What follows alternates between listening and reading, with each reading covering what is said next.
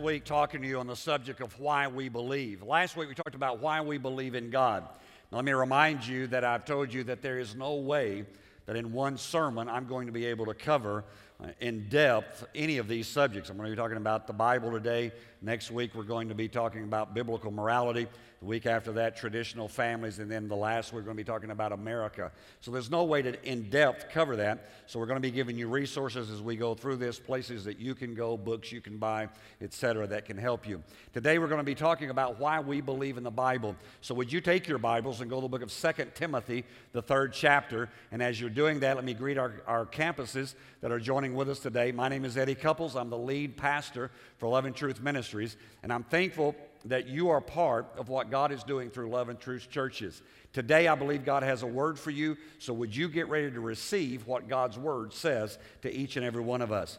The book of Second Timothy today, uh, the third chapter, beginning in verse 16, reading verse 16 and 17, says, All scripture is God breathed and is useful for teaching, rebuking, correcting, and training in righteousness so that the man of God, the person of God, may be thoroughly equipped for every good work. Now, we're talking about why we believe in the Bible. Why do we base our lives on the Word of God? Why is that? Is, is it not just another book that's been put together? Uh, you know, what evidence is there to believe that the Bible is truly inspired of God? How do we know this? I mean, it's been passed from generation to generation. It comes to us. It's a conglomeration of books that have been put together. It's written in different places, different, all those things. How do we know? How can we empirically know, but also how can we spiritually know that this is the Word of God?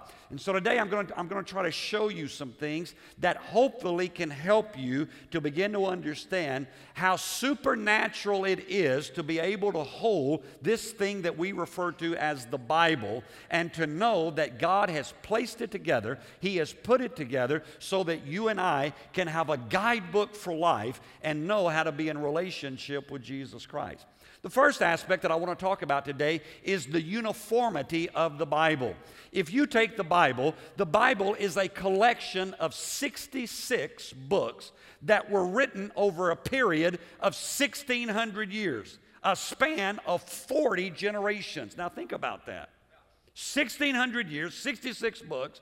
They're written by approximately 40 authors who come from every walk of life. Moses is a political leader. He's trained in the universities of Egypt. Peter, he's a fisherman. Amos is a herdsman. He takes care of sheep. Joshua is a military general. I mean, I mean, think about all of this. Nehemiah, the Bible says, is a cupbearer to the king. Daniel is a prime minister. Luke is a physician. He's a doctor. Solomon's a king. Matthew, he's that dreaded tax collector. He's the IRS guy. Paul, the Bible says, was a tent maker and a rabbi. Now, all of these people are coming from so many places, so many different backgrounds, and yet when you begin to read the Bible, you see that there is uniformity in the Word of God. Not only do over 40 authors write the Word of God, but they're written in different places. Moses, when he's writing, is in the wilderness. Jeremiah. How many of you have ever read the book of Jeremiah? That's a depressing book. I mean, don't you, now, let me stop for a second. Don't you think that if God called you into the ministry and, and He immediately told you, I'm calling you into the ministry, but I want you to know nobody's going to like you and nobody's going to get saved? You just say, I'm out right? I'm gone. I, I, have, I don't want anything to do with it. And, and Jeremiah writes from a dungeon. Daniel's on the hillside, uh, you know, and, and in a palace. Uh, Paul is inside prison. Most of Paul's writings are from inside prison. Paul writes two thirds of the New Testament, and most of it's written from a jail cell. Luke writes uh, the book of Luke and the book of Acts, and he does that while traveling and, and going through different areas in different times. The book of Revelation, John uh, on the Isle of Patmos and in exile away from everybody, writes the book of Revelation. Uh, others of them are in the middle of, of the rigors of military battle and on and on and on. And so you see, as all of these things take place, what, what happens is, is that there is the, the process that, that all of these things from different writers in different places, these books have a uniformity. They're written at different times. They're written even in different moods. How many of you, of you have ever had a bad day? Anybody? I mean, you know, just, just one of those days. Well, David writes a lot of his writings are written in a time of war or in a time of running for his life. D- David has some bad moments. I mean, David says, you know, he, he talks about uh, wanting God to kill people. Now, that's, that's a bad mood. Right? I mean, really, when, when, when you start saying, God, would you kill somebody, you, you're not in the best of places.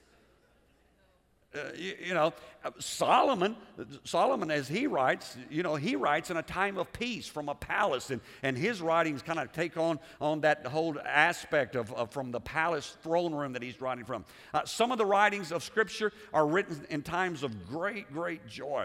Others of them are written in times of despair, in doubt, in sorrow, and in agony.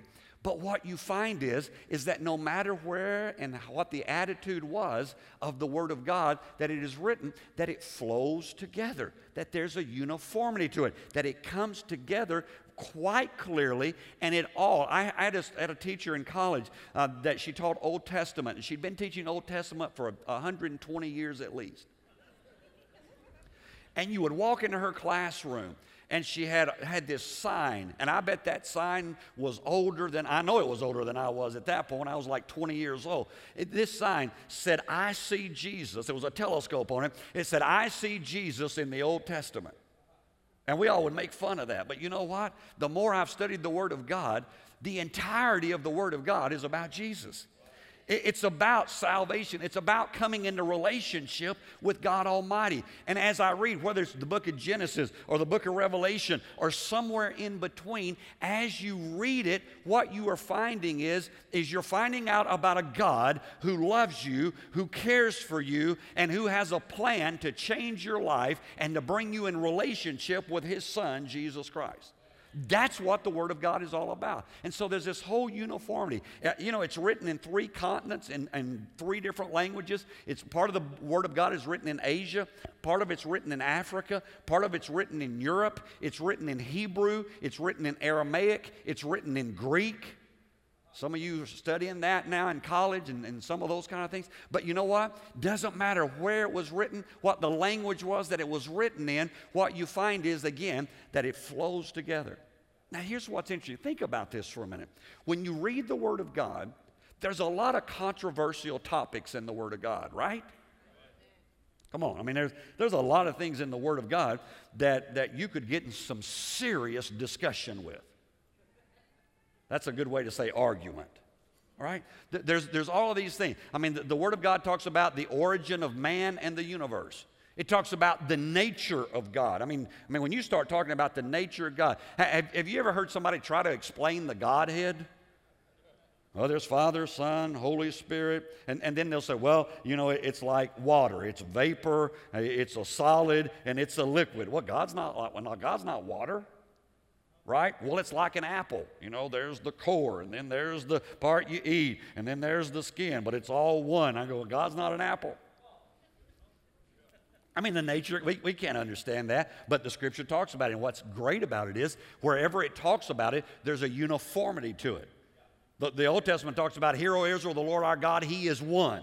The New Testament talks about Father, Son, and Holy Spirit, but it also goes back and says, and all of these are one. And so when, when you begin to understand that, you, you, begin to see all these subjects that are in Scripture the nature of man, the sin that man fell into, man's redemption. All of these are in there. And yet, what you find is, is that there is harmony and unity when you read the Word of God. Now, you can nitpick and you can try to make things, you know, well, I don't know about this. But if you read the Bible as a whole, what you find is, is that there is this whole aspect of, of basically, to say it this way, of, of the book of Genesis where paradise is lost to the book of Revelation where paradise is regained. It's, it's the whole journey of mankind. It's God creating man, putting him in a garden, man sinning, and then the next 65 books are talking about how God is in the process of redeeming us and giving us back in the book of Revelation everything that was taken away from us. And, and so there, there's this whole continuity. There, there's, there's all of this that takes place in the Word of God. And so as, as you begin to understand that, you, you begin to see that the Word of God brings us all of these things, even in the midst of these controversial subjects. Now, now imagine, let, us do, let's do a, a real quick study here. Imagine what would happen if I would pick out 66 people in this room or in one of our other campuses. I'd pick out 66 people and I would tell you, okay, here is a subject. I would give you the subject of uh, marriage. And I would say, okay, I want you, I don't want you to talk to each other. I don't want you to spend time with each other. I'm going to give you 10 years to write a book on marriage. How many of you know that those 66 books would have some controversy? There would be some things that would not flow together. There, there would be all kind of issues. What you would have is a conglomeration of ideas. There would not be harmony in it. Why? Because this person is going to speak from their paradigm. This person is going to speak from their insight. I mean you're going to have all of these things that are happening and that are going forward. But the word of god when you look at the word of god the word of god has harmony you, are taking all of these people and you're bringing them together, and you find out that there is unity in the Word of God. The Word of God has unity. So, you know what? Here's what I know about the Word of God. The reason for that is, is because God is the author. The, the, Bible's clear about that. The Bible says in the book of 2 Peter, the first chapter, verse 20 and 21, he says, Above all, you must understand that no prophecy of Scripture came about by the prophet's own interpretation. For prophecy never had its origin in the will of man, but watch, men spoke from God as they were carried along by the Holy Spirit. Now, do, do, some of the writings sound different? Yeah. Do, do, you remember in the New Testament where the Apostle Peter says about the Apostle Paul, he says some of his writings are kind of tough to understand. And they are. Why? Because the Apostle Paul, if we were to use today's uh, kind of analogy, the Apostle Paul was educated in an Ivy League school. He went to seminary, uh, you know, in the, you know, Princeton or Yale or somewhere like, he, he went to the best of the best. The Bible says that he was educated at Gamaliel's feet, who was the, the top educator, the top theologian of that day. And so Paul's writings can really, really kind of get in depth. I mean, if you want, how many of you know that, that sometimes you kind of think you got living for God figured out? I mean, anybody? Nobody, all right? If you ever think you do, then go read the book of Romans. Because just when you think you've got everything lined out, the Apostle Paul starts just ripping stuff because of his, his theological understanding. Yet in that, what you find is, is that there is this harmony throughout the scripture. You, you find that there is unity between the writers of the Old Testament and the writers of the New Testament. The writers of the Old Testament are pointing to a day where Messiah is coming. The writers of the New Testament are telling us about what happened when Messiah came and how that you and I can live that life in freedom and abundance and all the things that God has. But you know what? It all goes hand in hand. Now, I'm thankful. I, am grateful. I don't know about you. I'm grateful that I don't have to do some of the things that the Old Testament talks about. I mean, can you imagine this morning having to bring a sacrifice? I mean, you, you, you know, go out and tell the kids, hey, kids, go out there and catch that sheep or that goat, or, you know, we got to put the wagon on the back of the truck today. We, we got to right? I mean, they had to bring a sack. I mean, think about this. And, and, watch this. If you had only sinned a little bit, you brought like a turtle dove. I mean, can you imagine the, the greeters out at the door of the, of, the, of the church and a guy pulls up with an 18 wheeler? And everybody goes, man, he's been sinning this week right? I mean, there's a lot of the ceremonial things, there's a lot of the, the traditions of the Old Testament that the Word of God lets us know that Jesus came and He became our sacrifice and He fulfilled those things. But those were, the Bible says it this way it says that the Old Testament was a schoolmaster bringing us to Jesus Christ. In other words, the Old Testament is like when you go to elementary school or you go to high school, and, it, and it's kind of preparing you for what your future is going to be. And then you go to college and, and you gain your education, and then if you get, you know, a doctorate degree or whatever, but then all of a sudden you are released from that and you move into what it is that you are called to do with your life. The Old Testament is not a dead book. We should not say, well, the Old Testament is, is just, that's all passed away. No, Jesus said, not one jot nor one tittle. What he was saying is, not one comma nor one period of the law is going to pass away. He said, in fact, I came not to do away with it, I came to fulfill it. So the Old Testament gives us direction. The Old Testament gives us life. It speaks to us. But the New Testament reveals to us who Jesus Christ is and how that you and I can move from that place of not understanding God, not understanding deity, to now beginning to relate to God who became man.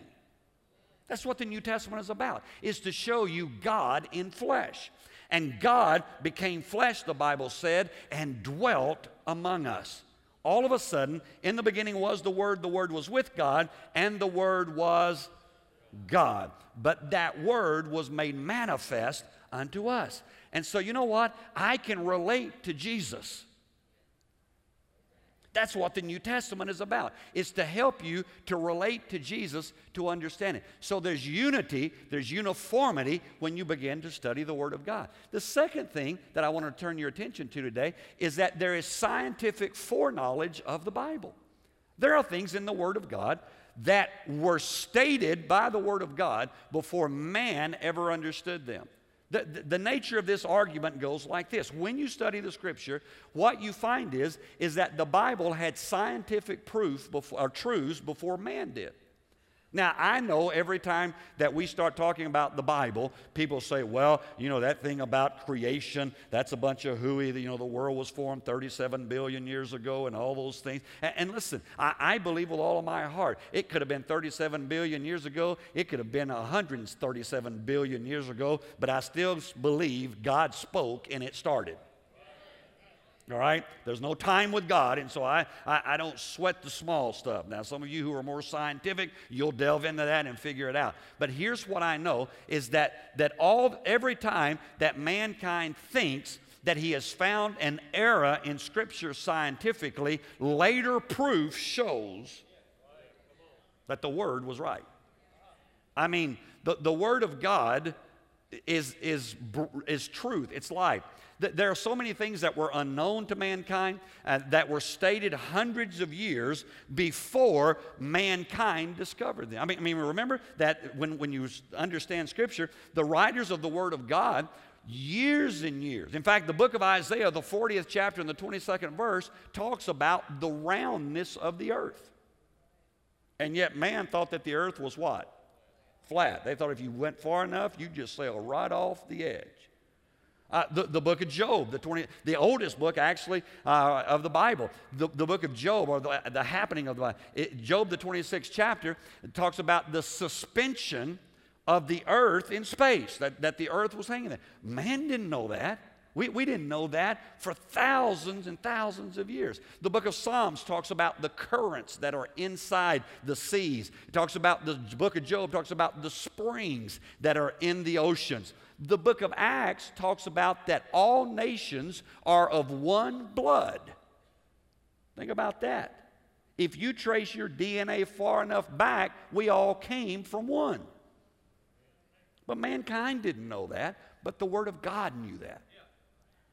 Now, how, how can all of those truths be in the Word of God hundreds and hundreds and some of them thousands of years before they are discovered by man? Isn't it interesting that we think we discover things? We just, you know, it's, it's like, have you ever heard somebody, say, this is a little side note, have you ever heard anybody say, I found God? Let me help you. God wasn't lost. You, right? And so, oh, we had this great discovery. No, God knew about it before you did. God knew about it before the scientists did. God God put little things in His Word just to let us know He's a little bit smarter than we are. He is truly the omniscient, omnipresent, omnipotent God. And His Word bears that out, it proves it to us. The third aspect, when we look at the Word of God, that, that can help you kind of put your feet down and, and have a firm foundation, are, are the prophecies that are fulfilled in the Bible. When you begin to read the Bible, you will find out that there are prophecies in the Old Testament that foretell events that don't happen for hundreds and hundreds of years, that are beyond the scope of human understanding. Now, how do the writers do that? Well, they were psychic. No, they weren't. Can I help some of you who, who believe more in the dark side than you do the light side? If you want to talk to a psychic, why should you have to go to them? You'll get it. It'll hit you. Right? Remember when, when you uh, had all these, you know, dial 1 800 psychic, and I kept saying, if, if I really want to talk to them, they ought to dial my number. If they're, all right? It's because the reason that the writers could do this, in fact, if you read Scripture, what you find is, is that they attribute it every time to God. And God declares these evidences, and, and he's, He lets us know that they are proof of His existence and, and His superiority over mankind and, and over all the, what we refer to in Scripture as the heathen gods. God said, I'm, I'm greater than all of those. I'll, I'll give you a few of them that are listed in Scripture. The book of Isaiah, the 13th chapter, talks about the fall of Babylon, which was 200 years before it happened. Think about that. Isaiah, the 19th chapter, verse 1 through 4, talks about the, the destruction of Egypt. And it talks about how that it's really going to be basically a civil war that takes place. Guess what happened? Study, study your history. Egypt fell basically because of civil unrest. The book of Zephaniah, which is one of those books you don't read unless you're reading the whole Bible. Kind of tucked in there, right? The book of Zephaniah talks about the fall of Nineveh and that it was going to be utterly destroyed. Now, I know some of you are thinking, well, Jonah went and God said he was going to destroy it, and he didn't. Yeah, keep reading history, though. A couple of hundred years later, God did destroy it because of their disobedience to him. Uh, the, the, book of Ezekiel talks about the fall of Tyre. Uh, th- there are many, many examples in Scripture of prophecies that came to pass hundreds of years later. And then you start talking about the prophetic declarations of Scripture about the Messiah. And there are literally hundreds of those scattered throughout history as they are written in the Word of God. And what you find is, is that Jesus Christ, any prophetic declaration of Messiah that was to come, is fulfilled in the life of Jesus Christ from where he was going to be born, how he was going to be born, where he was going to live, that he was going to even live in Egypt for a season. I mean, you go on and on and on. I read something years and years ago, and I don't even know where I saw it, but it was a, was a, a diagnostic had been done, and they said that the likelihood of any one person fulfilling all the prophetic declarations of Messiah was like covering the state of Texas four feet deep in silver dollars putting an X on one and letting a blind man loose, and he gets to pick only one, and he picks that one. In other words, it's an astronomically impossible fulfillment. And yet, Jesus Christ, you read the Old Testament, Jesus Christ fulfilled every one of them. How? Because God inspired His Word. Why do we believe in the Bible? We believe in the Bible because we believe that God breathed it. And we believe there's evidence that shows it. The fourth thing, and I'll close with this today. The fourth aspect that I want to help you to see today is the impact that the Bible has had on civilization. The Bible has had an unbelievable impact.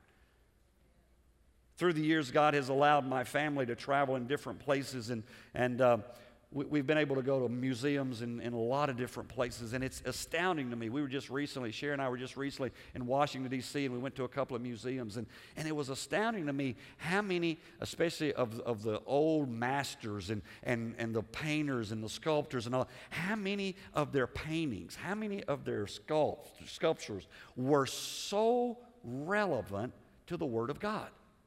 I mean, I, I, was, I was astounded at how many of them had a biblical theme to them. And so the Word of God has impacted the arts, it's impacted music, it's impacted literature. I, I mean, it, it's on and on and on. Our education system has been impacted by the Word of God.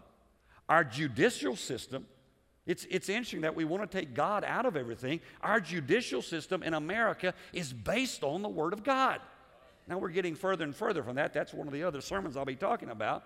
But, but it is. E- even science itself has been impacted by the Word of God. You can't read history without understanding that as nations have risen, especially Western nations, and I'll go even further, especially the United States of America, you cannot disavow the connection of the rise of this great nation and the Word of God. They go, listen, I don't care what they're telling us, they go hand in hand. And, and, and I want us to understand that. Let, let, me, let me just give you a quote. Franklin Roosevelt said something that I, I just want to quote to you. Um, he, he said this We cannot read the history of our rise and development as a nation without reckoning with the place the Bible has occupied in shaping the advances of our republic. That's our president. That's President Franklin Roosevelt said that about America. Harry Truman said this The fundamental basis of this nation's laws was given to Moses on the Mount. The fundamental basis of our Bill of Rights comes from the teachings we get from Exodus and St. Matthew, from Isaiah and St. Paul. Somebody needs to tell somebody that right now. To be quiet. Uh, I'm going to be politically correct today, but come about three weeks and I won't be. Not only has it impacted our nation and the world, but think about the millions of lives, the individual lives that have been impacted. It's changed people. The Word of God has motivated people to be missionaries, to leave everything they know, and to go and to take the gospel across the world. It's literally been so powerful in people's lives that they've been willing to give their life for the cause that this word talks about. I believe with all of my heart that the Bible can make you a better spouse, it can make you a better parent, it can make you a better friend, it can make you a better neighbor, it can make you a better employee or an employer. Why? Because the Word of God is life changing. The Word of God is alive and powerful. I want you to know today we believe in God's Word for all of those reasons. But the greatest reason we believe in God's Word is because we have experienced what He can do in our life through what His Word tells us. We have found that if we will believe on the Lord Jesus Christ and we will give ourselves to Him, that He will accept us, that He will change us, that He will conform us into His image, and that our life will be turned around. You say, Pastor, do you believe that if people become Christians, they'll be perfect? I believe one day, when that paradise is brought back, I think we will be. But here's what I know is that so many of us have experienced life change because of what this Bible talks about. We have experienced so much that has been so good that we know that coming into relationship with what this whole Bible is talking about and that is with Jesus Christ, that it's life changing. And I don't know about you today. Maybe you're here and you've, you came. Maybe you just came because you, somebody handed you a flyer or somebody told you about this series. And you said, you know what, I don't even know that Bible thing, I don't know if I even believe in that. I hope today I've given you some evidence that it is true. But you know, above all, I hope today that as you've listened to me, that you've said, this God that he's talking about, that this Bible talks about, I want him in my life. I want Jesus Christ to become my Lord and my Savior.